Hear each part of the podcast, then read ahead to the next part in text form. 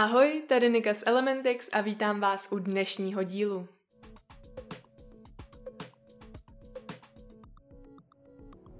Dneska budu mluvit o negativním self-talku, protože všichni máme svoje představy o tom, kdo jsme, co dokážeme a co si zasloužíme, ale často bývají až přehnaně sebekritické a ubližují nám. Proto jsem se rozhodla nahrát tenhle díl a mluvit o tom a vysvětlit to, co vlastně ten negativní self-talk je, jak se projevuje, ale hlavně vám ukážu několik metod a způsobů, jak s ním pracovat. Ale ještě předtím, pokud mě slyšíte úplně poprvé, tak v krátkosti znovu ahoj, jsem Nika a můj podcast se zabývá tématy osobního rozvoje. Snažím se pomáhat lidem, aby se cítili lépe a mám taky Instagram elementix.cz, kam se určitě běžte mrknout. Pokud už mě ale znáte, tak díky moc, že jste zpátky, opravdu si toho vážím. V tomto díle mám zároveň už i nový mikrofon, tak snad ten rozdíl půjde poznat. A taky jsem se podcast rozhodla hodit na YouTube, tak se možná dostane k více lidem. Uvidíme. Nicméně, pojďme rozebrat to, kvůli čemu jste opravdu přišli. Hodně často zapomínáme, že na tom, jak sobě mluvíme, záleží. Proč? Protože myšlenky mají svoji sílu. Dostali nás vlastně do pozice, v které jsme dnes a ovlivňují celý náš život. Krátce to vysvětlím na příkladu. Když ráno vstanete z postele a řeknete si, že ten den bude stát úplně za houby, automaticky přizpůsobíte svou mysl tomu, aby se začala soustředit jen na negativa. A na co se soustředíme? To přitahujeme. Zákon přitažlivosti. Takže hned ráno se nám třeba povede vylít si na sebe horký čaj nebo kafe, pravděpodobně ani nebudeme stíhat do školy nebo do práce a až tam budeme, určitě se s někým pohádáme. No a tímhle směrem se bude ubírat celý náš den, protože budeme čekat jen na ta negativa. Pokud ale vstaneme s tím, že ten den bude skvělý, naši mysl přizpůsobíme přesnému opaku toho, o čem jsem teďka mluvila, takže si myslím, že to ani nemusím dovysvětlovat. Sílu myšlenek tedy už chápeme. Teď pojďme na ty myšlenky, které se obracejí k nám, protože to, že je neříkáme nahlas, ještě neznamená, že na nich nezáleží. Každý jsme si v životě něčím prošli. Některé situace nás opravdu dokážou dostat na kolena a někdy se opravdu musíme spolehnout jen sami na sebe. Jenže co když v naší hlavě nevytváříme bezpečné a milé místo na to spolehnout se sami na sebe? Jak si můžeme pomoct a jak můžeme žít skvělý a pozitivní život s negativní myslí? Tohle už jste určitě několikrát slyšeli. A obzvlášť, když se neustále kritizujeme. Jak můžeme dostat to, co chceme, když si myslíme, že si to ani nezasloužíme? Negativní self-talk je přesně ten hlas v hlavě, který nám tohle všechno říká. Že si něco nezasloužíme, že nejsme dost dobří, že nejsme dost inteligentní, že nejsme dost připravení, že nejsme dost doplňte si. Cílem toho, co vám tu budu povídat, není zbavit se úplně sebekritiky. Ta je v podobě jakési sebereflexe dokonce dost důležitá. Cílem je zbavit se té špatné sebekritiky, která vás pohlcuje, ubližuje vám a tahá vás dolů. Cílem je uvědomit si, že lidé nejsou jejich myšlenky. V mém oblíbeném filmu, který se jmenuje Pokojný bojovník, zaznělo, že lidé nejsou jejich myšlenky, ale myslí si to a tak přináší více smutku. Já jsem ten film poprvé viděla, když jsem byla ještě malá a téhle části jsem teda vůbec nerozuměla. Ale dneska už ji rozumím. Naučme se oddělit naše myšlenky od toho, co jsme nebo kdo jsme. Často totiž ani nejsou naše. Super, tak jak to udělat? Jak se naučit pracovat s tou sebekritikou? Není to tak jednoduché a proto to bude mít spoustu kroků, které se pokusím rozvést a nějak rozumně vysvětlit. Úplně primitivní, ale přesto důležitý krok je uvědomit si, že to vůbec děláme. Že se přehnaně kritizujeme a tím si ubližujeme. Vytvořte si schopnost rozpoznat, kdy přeháníte všechna negativa a pozitiva naopak přehlížíte. Taky nevzdorujte tomu, že se u vás negativní self-talk objevuje, protože tím akorát roztočíte zamotané kolo toho, že se budete chtít na silu zbavit té sebekritiky, čímž tomu budete přivádět větší pozornost, budete na to neustále myslet a začnete si vyčítat, že to děláte. A to je přesný opak toho, co chceme. Všechno má svůj čas a pokud jste k sobě přehnaně kritičtí, nezbavíte se toho za jeden den. A už vůbec ne, když to děláte několik roků. Ale jde to. Zkuste své myšlenky a s nimi zpěté emoce jen pozorovat a uvědomovat si, že tam jsou a míně analyzovat. Pokud ale jste třeba jako já takový, že opravdu analyzujete úplně všechno, tak si aspoň uvědomte jednu věc. Když v klidu analyzujeme to, co se nám nepovedlo a snažíme se přijít na něco, co nás posune dál, usuzujeme. Pokud jsme ale při tom přemýšlení naštvaní, odmítaví eh, nebo úzkostliví, soudíme se a ve skutečnosti nehledáme způsob, jak z toho ven, spíš přemýšlíme ruminativně. A to jen prohlubuje naše trápení. Ruminativní myšlení, pro ty, kdo tenhle pojem dneska slyší poprvé, je jednoduše řečeno myšlení, které nám nedává nic nového. Neustále se jen točíme v kruhu těch negativních myšlenek, které jen zhoršují náš už tak špatný pocit, ale nic nového a hodnotného nám nepředají a jsou tedy zbytečné. Když už jsem se dostala k tomu souzení se, zkuste taky zapřemýšlet, čí hlas v té hlavě slyšíte, když se soudíte. Je to hlas vašich rodičů, kdy jste byli menší, nebo učitelů, nebo blízkých? Od koho jste to vlastně přebrali? A abych byla upřímná, často nad tím přemýšlím, protože já sama sebe soudím opravdu dost. Ano, mluvím tady o něčem, co ještě nemám dokonale zmáklé, ale to je normální a přirozené. Já totiž chci, abyste věděli, že jsem taky jen normální člověk a že většinou těch klasických pochybností o sobě, tou kritikou, tou sebekritikou, jsem si prošla taky a do určité míry ještě stále procházím.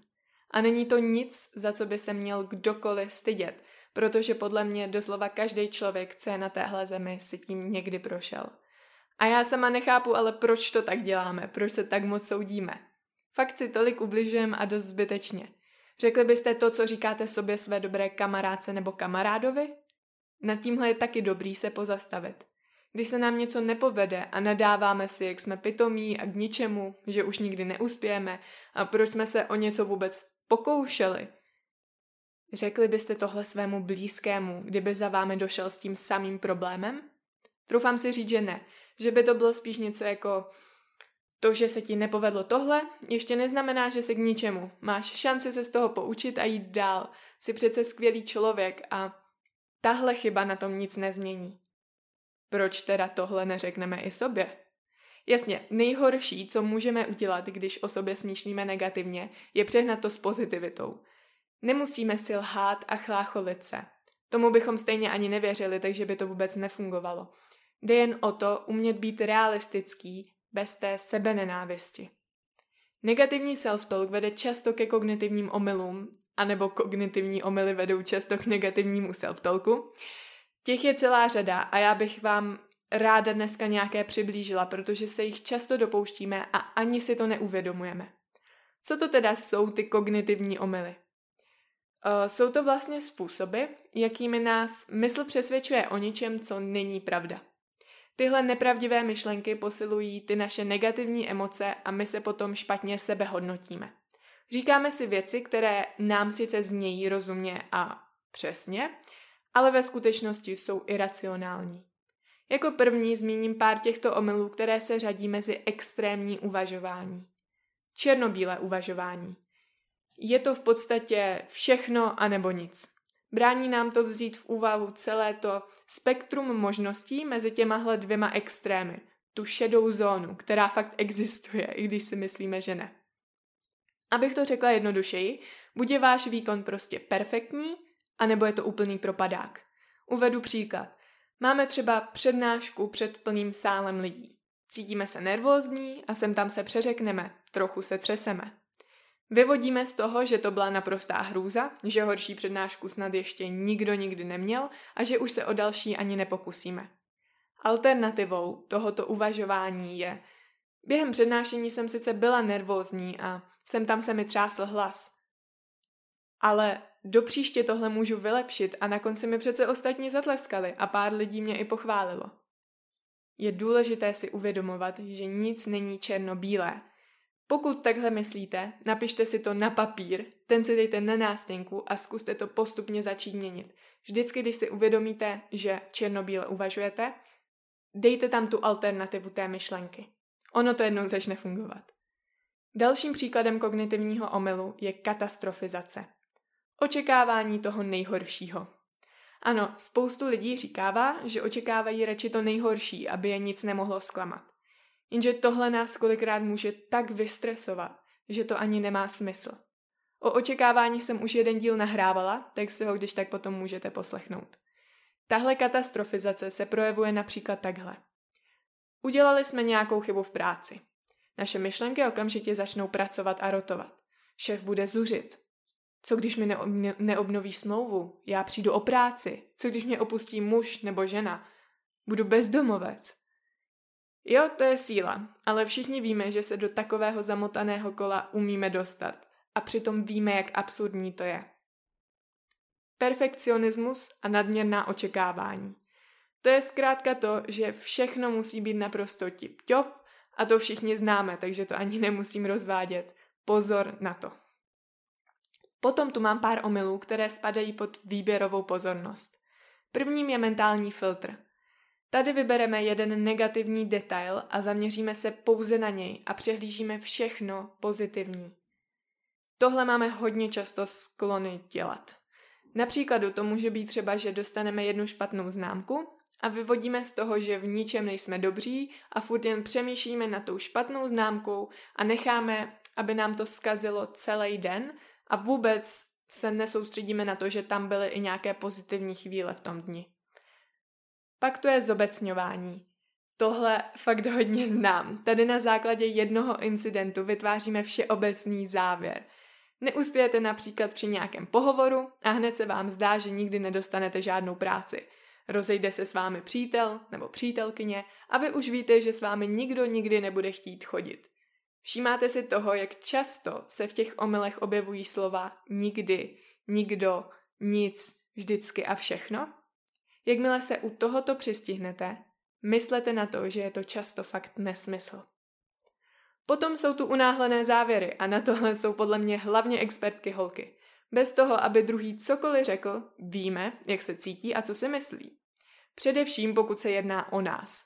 Kromě toho čtení mysli v uvozovkách je ještě na vyšším levelu předvídání budoucnosti.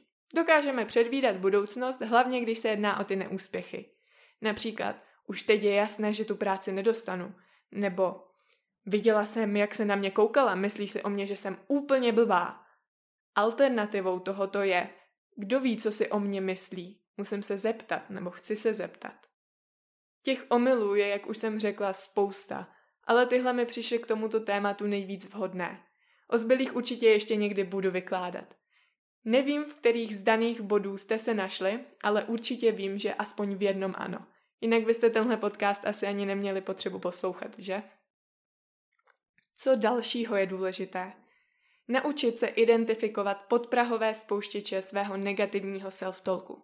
Například, když sedneme k telce, začneme mít chuť na nějakou dobrotu, právě jsme přišli na rizikový bod. To stejné je i u našeho myšlení. Musíme si to jen začít uvědomovat. Kdy máme sklony takhle o sobě přemýšlet, kde máme sklony takhle o sobě přemýšlet a naučit se to měnit. Chci tu zmínit i metodu SIN. Je to metoda Zigmunda Freuda. S představuje skutečnost, I interpretaci a N je jako následek. Tohle stoprocentně doporučuji vypsat si na papír. Skutečnost je v podstatě jakákoliv událost, kterou vnímáme natolik důležitou, že ovlivňuje naši přítomnost a náladu. Nutí nás zaujmout nějaké stanovisko, nějak reagovat a zkrátka celou tu situaci skutečnost vyhodnocujeme. Tohle pole, pokud si to budete psát, musí obsahovat čistý fakt, to, co se stalo. Na naše osobní pocity je tu pole interpretace. Tady si zhrneme naši subjektivní domněnku, to, jak si to vykládáme. A často ani nemusí odpovídat objektivním faktům, prostě je to tak, jak my to cítíme. No a následek označuje to, kam nás naše interpretace téhle skutečnosti dovedla. Určitě zase uvedu příklad. Náš partner se třeba vrátí domů až pozdě večer. To je skutečnost. My si to ale začneme interpretovat po svém. Začneme ruminativně přemýšlet. Kde je? Co dělá? Co když mě podvádí? Nebo co když se mu nechce domů se mnou trávit čas? Nezvedáme telefon, no určitě si ho vypnul, abych ho neotravovala. Co když už nejsem dost dobrá? Co dělám špatně? A tak dále. To je naše interpretace, když jsem to samozřejmě převedla do extrému. Následek je ten, že se cítíme mizerně, méně ceně, nejistě, no a prostě hrozně. Partner pak ale dojede domů s tím, že jeho kolega při odchodu z práce skolaboval, vezl ho třeba do nemocnice a u toho se mu vybil mobil. Nebo jakýkoliv jiný důvod. Snažím se tím jen ukázat, že mnohdy je naše destruktivní interpretace tím hlavním důvodem, proč se cítíme mizerně, ne ta skutečnost. Určitě se vám už několikrát muselo stát, že jste si něco interpretovali jinak, než to bylo. A jasně, že pro naši mysli je lehčí uvažovat negativně, ale když si tohle uvědomíte, můžete svůj pocit úplně změnit, dosadit tam jinou interpretaci. Vím, že to opakuju, ale my si fakt tak zbytečně ubližujeme. A tohle je hrozně důležité si uvědomit. Druhou metodou Freuda je disputace. To je vlastně něco jako hádat se sám se sebou. Vezměte si tu špatnou myšlenku, tu špatnou představu o sobě, která vám tolik ubližuje, a pojďte ji argumentovat. Když budete hledat důvod, proč jste špatní, určitě ho najdete. Ale když budete hledat důvod, proč jste naopak dobří, taky ho najdete. A co je teda lepší? Najít ten negativní argument a být v tom ničivém pocitu, nebo se k sobě zachovat ohleduplně a mile a motivovat se a růst? Tahle disputace je dobrá v tom, že nám otevírá možnost, že to, jak my věci bereme, ještě nemusí být to, jaké fakt jsou. A můžeme si nakonec uvědomit, že vůbec nejsme tak hrozní, jak si o sobě myslíme. Negativní self-talk nás určitě v životě nedostane tam, kde si přejeme být, ale přesto ho děláme. Věřím, že vám tenhle díl alespoň trochu pomohl uvědomit si, jak zbytečný je, jak ho rozpoznat a jaké jsou jeho alternativy.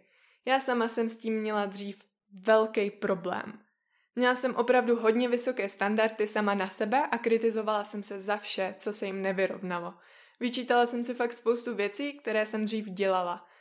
No a když jsem u toho, tak určitě se člověk musí umět i odpoutat od minulosti, protože každý děláme chyby a vyvíjíme se a měníme se, ale to je zase téma na jindy.